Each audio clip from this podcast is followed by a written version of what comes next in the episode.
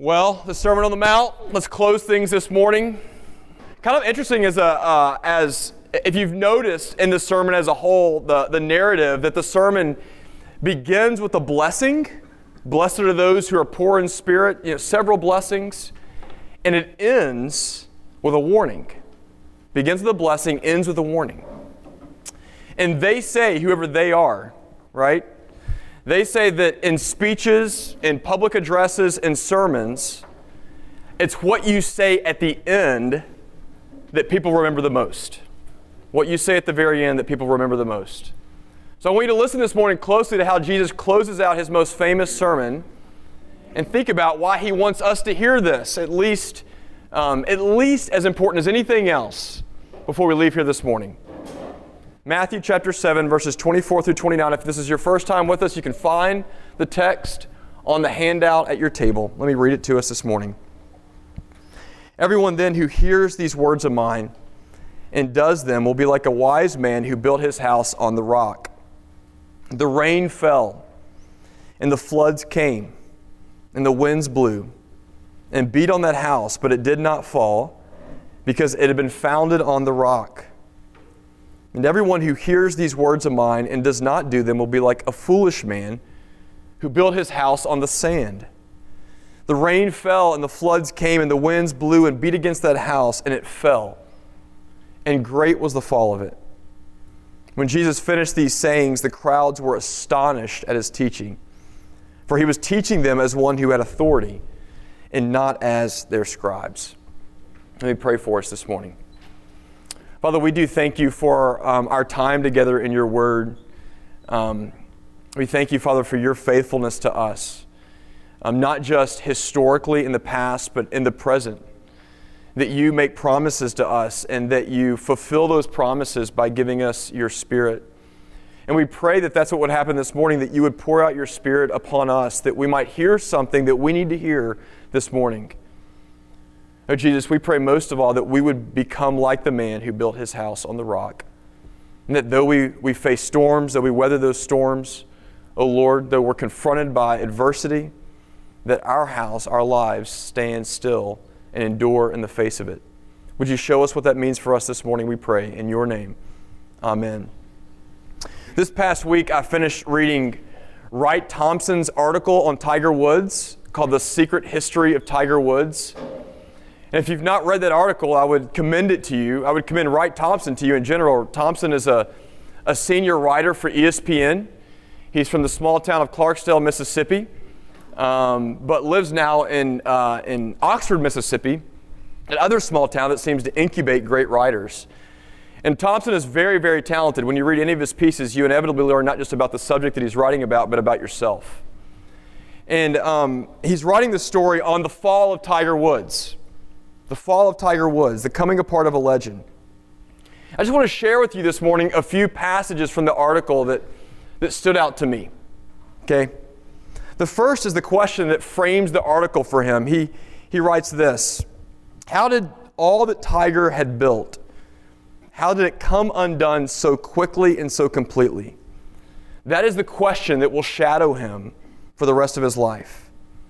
And what Thompson zeroes in it on over the course of the article really is the strained and yet strong connection between Tiger and his father Earl. So later on, he writes the following Like many overachieving kids in a broken home, Tiger found early on that his talent could help create the family that he wanted. He could mend the broken places inside of all of them. It's also clear that Tiger grew up first emulating his dad and then trying to be better than him. Thompson writes All sons, whether they love or hate their fathers, or some combination of both, want to cleanse themselves of any inherited weakness, shaking free from the past. This is certainly true for Tiger, whose father seems to evoke conflicting emotions. The best and the worst things have happened in the life of Tiger Woods because of Earl. Here's another one. Thompson writes, We never see the past coming up behind us because shaping the future takes so much energy. Let me say that again. We never see the past coming up behind us because shaping the future takes so much effort. That's one of those lessons that everyone has to learn for themselves, including Tiger Woods. He juggled a harem of women at once, looking for something he could not find, and he either ignored or did not, did not notice the patterns repeating from Earl's life.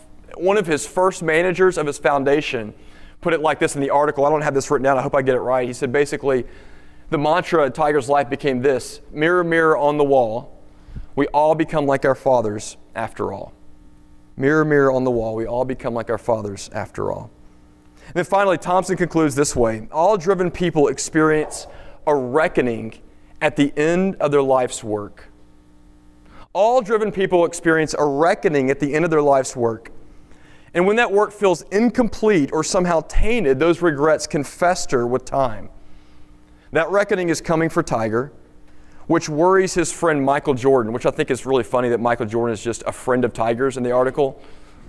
Just worries his friend Michael Jordan, who knows more about the next 10 years of Tiger's life than nearly anyone alive. Jordan says this It is jarring to be dominant and then to have it suddenly all end. I don't know if Tiger's happy about that or sad, Jordan says. I think he's tired. I think he really wishes he could retire, but he doesn't know how to do it yet. And I don't think he wants to leave it where it is right now. If he could win a major and walk away, he would, I think. So you're all listening uh, pretty uh, intensely this morning. And I can tell because I think you've lived the last 20 years yourself that we have witnessed the rise and fall of a, a, a, golfing legend over those 20 years. And whether you care about the story of Tiger Woods or not, we should at least care about the question that his life publicly provokes for us.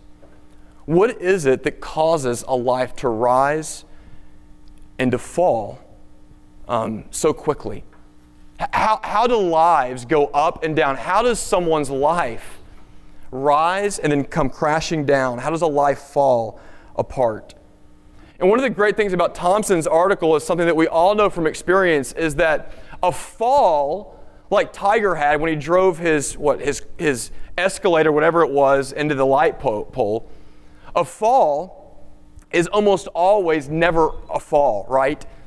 A fall is almost always a quick slide that comes from patterns that have emerged over days and months and years and even decades that largely go unnoticed in the life of a man or a woman. So many of you, not all of you, but many of you know who Skip Ryan is, right? Uh, Skip was the former pastor here at Park Cities Presbyterian Church. Skip had a very public fall about 10 years ago, centered around his addiction uh, to pain medication. And God has given Skip a very powerful ministry since then. And, and Skip tells the story after he first became sober, about one or two years after, and God had begun to do really deep and powerful things in his life. He began to understand and know God in ways he had never known before, and began to understand himself in ways he had never understood himself before.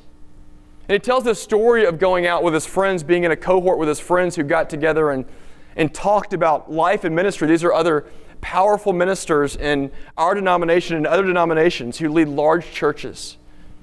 And Skip shared his story with them, and after the story was over, one of the ministers a, from a, a very large church in Memphis, a lot like Skip, very, very gifted, looked at Skip and said this How do I get what you have now without going what you went through to get it?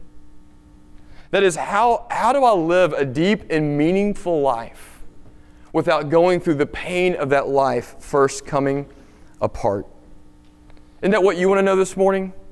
How do you, how do you get something that is, that is vibrant, that is real, that is deep and meaningful without having to go through the pain of having your life and your family and your work crashing down upon you?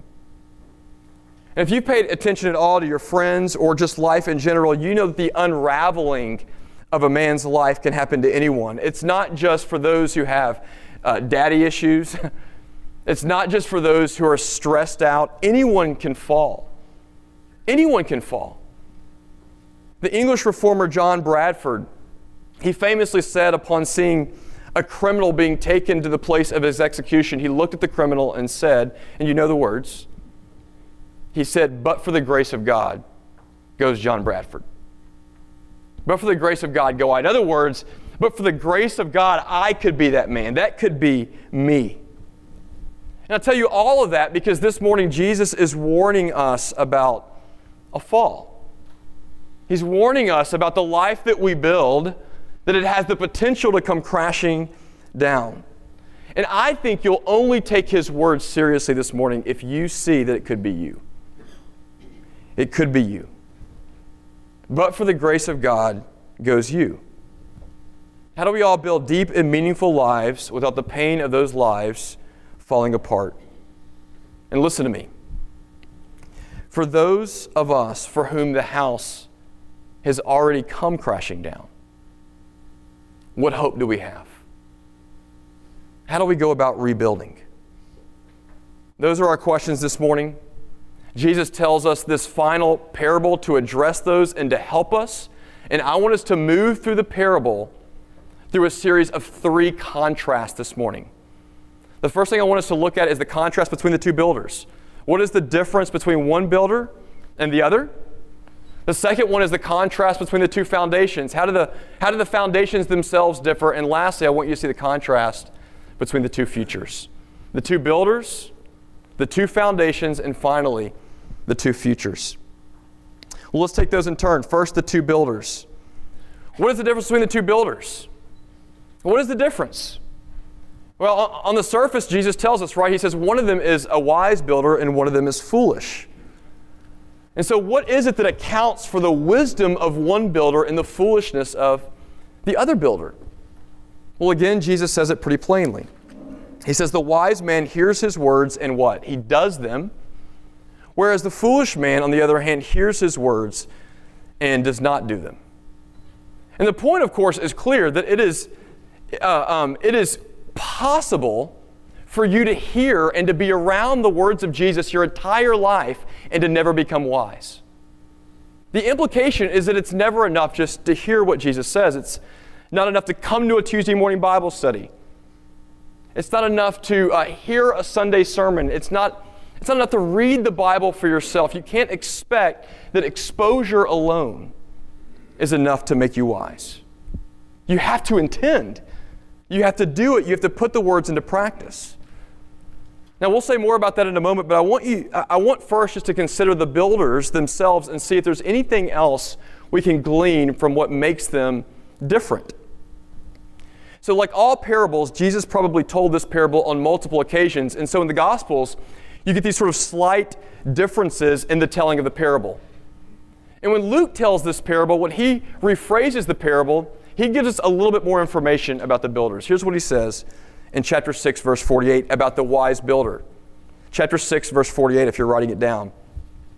Luke says that the builder, the wise one, is like a man building a house. Listen to me. Who dug deep and laid the foundation on the rock.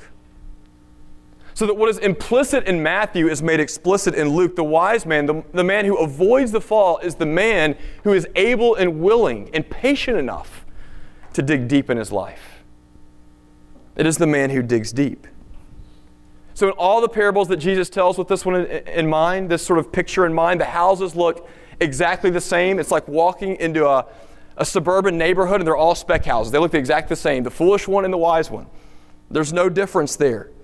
The only difference is the wise man has made it his mission to cultivate a strong foundation beneath the surface, in the place where no one else sees.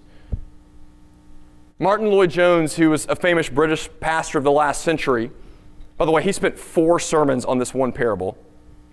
So it could be worse for you, like I tell my kids. It could be even worse, right? Four sermons on this parable. He says this the difference between the wise man and the foolish man is that the foolish man is in a hurry. In Luke's gospel, the foolish man is in a hurry.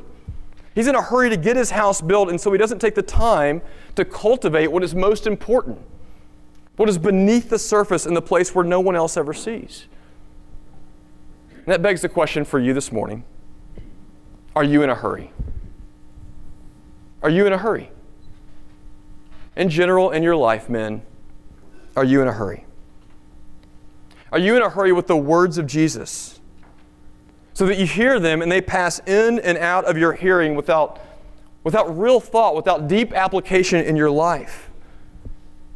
The psalmist says, I have stored up your word in my heart that I might not what? That I might not sin against you. I have taken the time to put your word in the deep places of my own soul that I might do what it says. Are you in a hurry? Are you in such a hurry that you have no time to reflect on what is happening in your own soul? You can't measure the real outcomes and consequences of the patterns that are emerging in your life, not because you're not smart enough, but because you're not slow enough.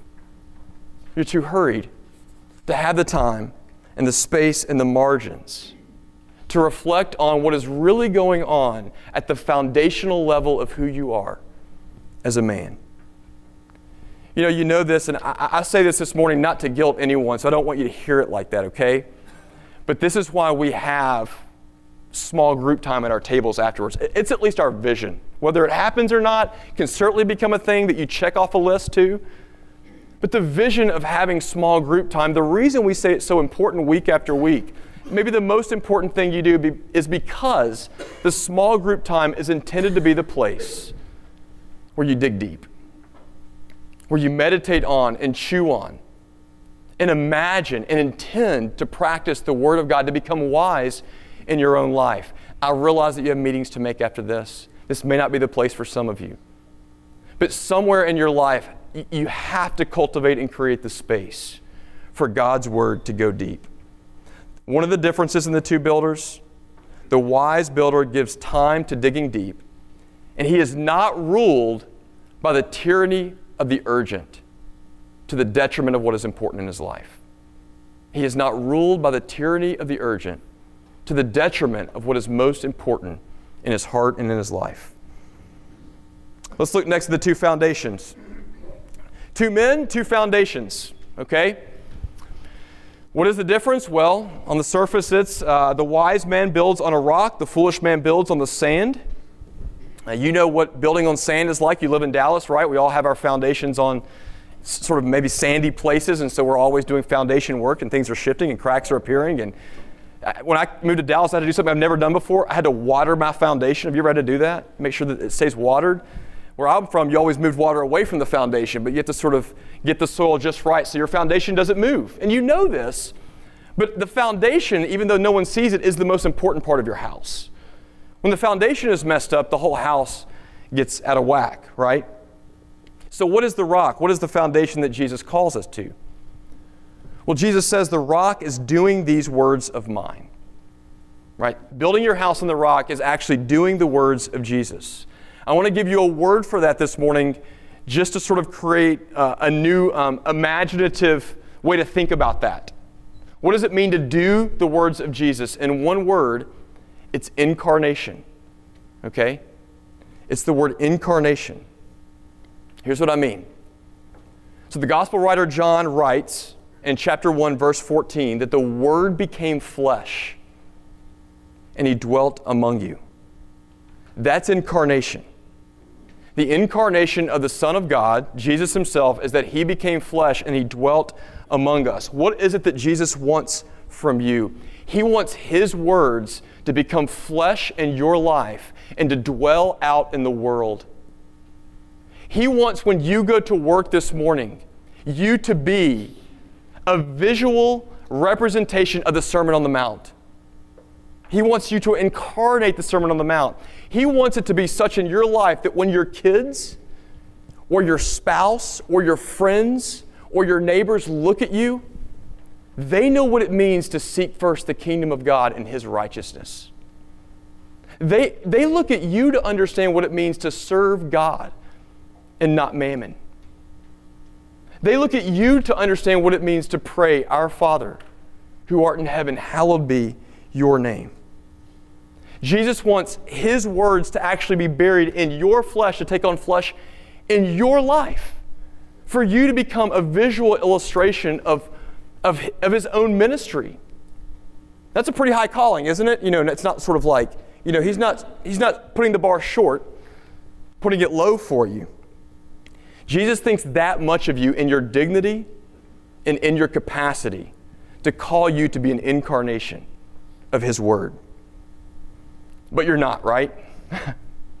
We're not like that. You know, there's in reality a gap, a big gap between who Jesus calls us to be and who we actually are. And so the question for us this morning really is also how in the world does that gap get closed in our life? You know, it seems so easy to say, well, it's just the difference between hearing and doing, but that gap is everything in the parable.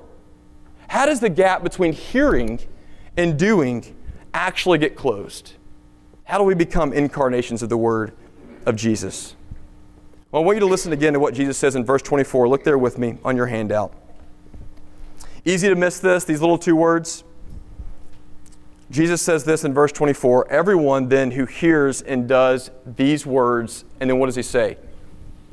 Of mine. Do you see that? Everyone who hears and does these words of mine. And I want you to see that the focus is not merely on the words themselves, the focus is on the one to whom the words rightfully belong. These are words of His. And so in this parable, Jesus uh, finds it extremely personal on whether or not you obey Him. He takes it very personally. These words of mine, He says. So I just want you to reflect for a moment. When in your life, when in your life, does someone speak to you and you do it? What has to happen for a person to be able to speak to you, to command you, and you automatically almost do it? You follow through, you, you do what they say. Let me suggest to you that one of two conditions has to be fulfilled in your life. The first is the condition of authority. Authority.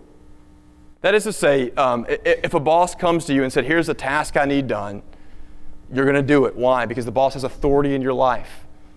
If you're fishing in a river you've never, uh, never fished before, and you've, uh, you've rented a guide to, to sort of be with you and train you, and the guide says, cast over there, you're going to do it because you recognize the authority of that guide in this river. Authority. You will do what someone tells you to do when you recognize their authority in your life. The second condition is this it's that of adoration. Adoration. You will listen to someone who adores you someone who loves you. Your daughter comes in to you and says, Daddy, come with me and have a tea party. And you follow her and you have a tea party. Your wife takes your hand and she says, Sweetheart, take me on a date. And you find yourself as a man having tea parties with imaginary characters and eating souffles that you would never eat with your wife, all because of the people that have commanded you. You adore them and they adore you. You listen to someone who loves you. Authority or adoration. Either one of those are powerful enough to close the gap in your life between hearing and doing. But what men, what if men, those two came together in one person? Imagine for a moment, imagine for a moment that someone of ultimate authority, someone of transcendent power, was also someone of ultimate adoration in your life and supreme love? What if the person of greatest significance became also the person of greatest sacrifice for you? And it was deeply personal. It was for you. That's the message of the gospel. That on the cross, in the incarnate Word of God, authority and adoration joined together. And the God who is your judge became also the sacrifice who bore your judgment. That is, the God who is the supreme authority, the God who is your judge, bore your sacrifice, became your sacrifice to bear your judgment. So, what does that matter? Well, it means this for you this morning that the words of Jesus to you are never words of burden, they are never words of condemnation. They are always words instead of tenderness and words of life. So Jesus is going to put it like this later in Matthew. He's going to say it this way Come to me, all who are labor, all who labor and are heavy laden, and I will give you rest. And he says this Take my yoke upon you. Well, what is his yoke? His yoke is his word. Take my teachings upon you and learn from me. For I am gentle and lowly in heart, and you will find, in obeying me, you will find rest for your souls. For my yoke, that is my words, is, are easy, and my burden is light. Will you listen to the one in whom authority and love find their ultimate fulfillment in your life? Men, these are not just words, they are His words. They belong to Him. And as such, they are words of, of grace to you, both in warning and in hope. Look, I know that some of you need to rebuild this morning. Some of us need to cultivate stronger foundations before the storms come because one thing that is clear in the parable is that when the storms come, and they will come, what happens? It's too late. You notice that? All the, all the work has to happen before the storms come. Some of us have to rebuild, and some of us need to cultivate stronger foundations. And the only way that happens for any of us the only way that we become doers is a greater vision of the one who speaks to us as both our Lord and our Savior. He is inviting you to come to Him and to obey Him and to find rest in your obedience because He loves you. That is the message of the stable foundation, the one who builds on a rock. Finally, this morning, I just want you to consider the two futures as we leave here, as we conclude. So, um, one man has built wisely, one man has built deeply, one man has built foolishly and superficially. And it's easy for us to think in the building that the one who has built wisely, the one who has built deeply, will be rewarded for his obedience and will be released from the consequences of the fool. In other words, he, um, he will avoid the pain and hardship that will, um, that will confront the fool, right? Like the, the one should be rewarded, one won't be. Well, it's not that easy. Look at the parable again and notice that both men experience the drenching rains, both men experience the, the rising floods. Both, both men go through the relentless winds. That is to say, what Jesus is saying is that both men will suffer regardless of how well they've built. And that flies in the face of how we tend to view religion and morality. Tim Keller puts it like this the basic premise of religion, that if you live a good life, things will go well for you, is wrong.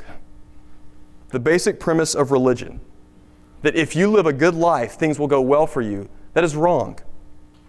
Jesus was the most morally upright person who ever lived, and yet he had a life that was filled with the experience of poverty, rejection, injustice, and even torture. You know, earlier in the sermon, I don't know if you remember this, but Jesus said, that God is the God who makes the rain to fall and the sun to come up on who? The just and the unjust. This is the inverse of that principle. That God hands suffering both to the wise and to the fool. And so we're not wrong to ask the question what reward then is there for wisdom? What reward then is there? What gain is there in building wisely? Well, here's the, here's the reward, here's the gain in the end. In the face of suffering, Jesus says the wise man's house will stand. In the face of the storm, in the face of suffering, his house will endure. The life that the wise man builds will make it through the storms. And I want you to see this, men. I want you to notice that this has absolutely nothing to do with his work. The fact that he endures, the fact that the house still stands, has nothing to do with the work of his own hands. Notice again, the houses are virtually the same. This has nothing to do with the strength of the wise man's house. It has everything to do with the foundation that has been provided for him by the work of Jesus Christ. And that is grace. Here's God's grace to you this morning. Your life will count the work of your hands will stand forever, no matter how flawed that work was, no matter how uneven the roof line, no matter how hideous the paint colors on the house. Your work will stand because of the one who bears you up. So that it is true from first to last for all of us but for the grace of God go I. You say, well, why suffering then, right? I mean, why suffering? Why the storms? Why the wind and the pain if the outcome is already guaranteed? Why would God put us through all of that if we already know what's going to happen? And we don't know for sure, except to reiterate his own promise that, that God does this for our own good and for his glory. Perhaps it is at least partly this we never know how strong and how sweet the words of Jesus really are to us until those words become all that we have to cling to in order to survive. You know, men, perhaps in the end, the Lord wants us to trust less in the lives that we build for ourselves and more in the foundation that He has laid upon the life and death and resurrection of His Son. And somehow those storms are able to move us into a place of that kind of maturity. In fact, that seems to be the really point of the sermon in the end. I want you to notice how the crowds respond when it's all over to the sermon. Notice how they respond in verse 28. They don't go out and just start doing frantically, do they? They don't just sort of go out and think about, oh, woe is me, I, am not good enough. What is to become of me? How do they respond in the end? What do they do? What do they say? It says they are what? They are astonished at him. They are amazed by him. They are looking at Jesus, the text says, and they can't take their eyes off of him. May that be us.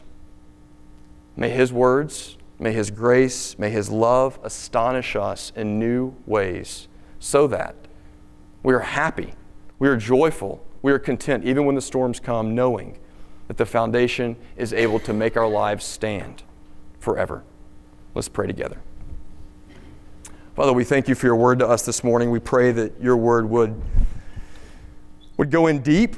We pray, Father, that we would take time to make sure that your words, um, make sure that they are, uh, are moving in, um, and becoming a part of us in the deep places, O oh Lord. And we know, Father, we are not up to the task, so we ask that you would give us your spirit to that end. Lord, we pray also for, um, for our own attitude towards you, O oh Lord.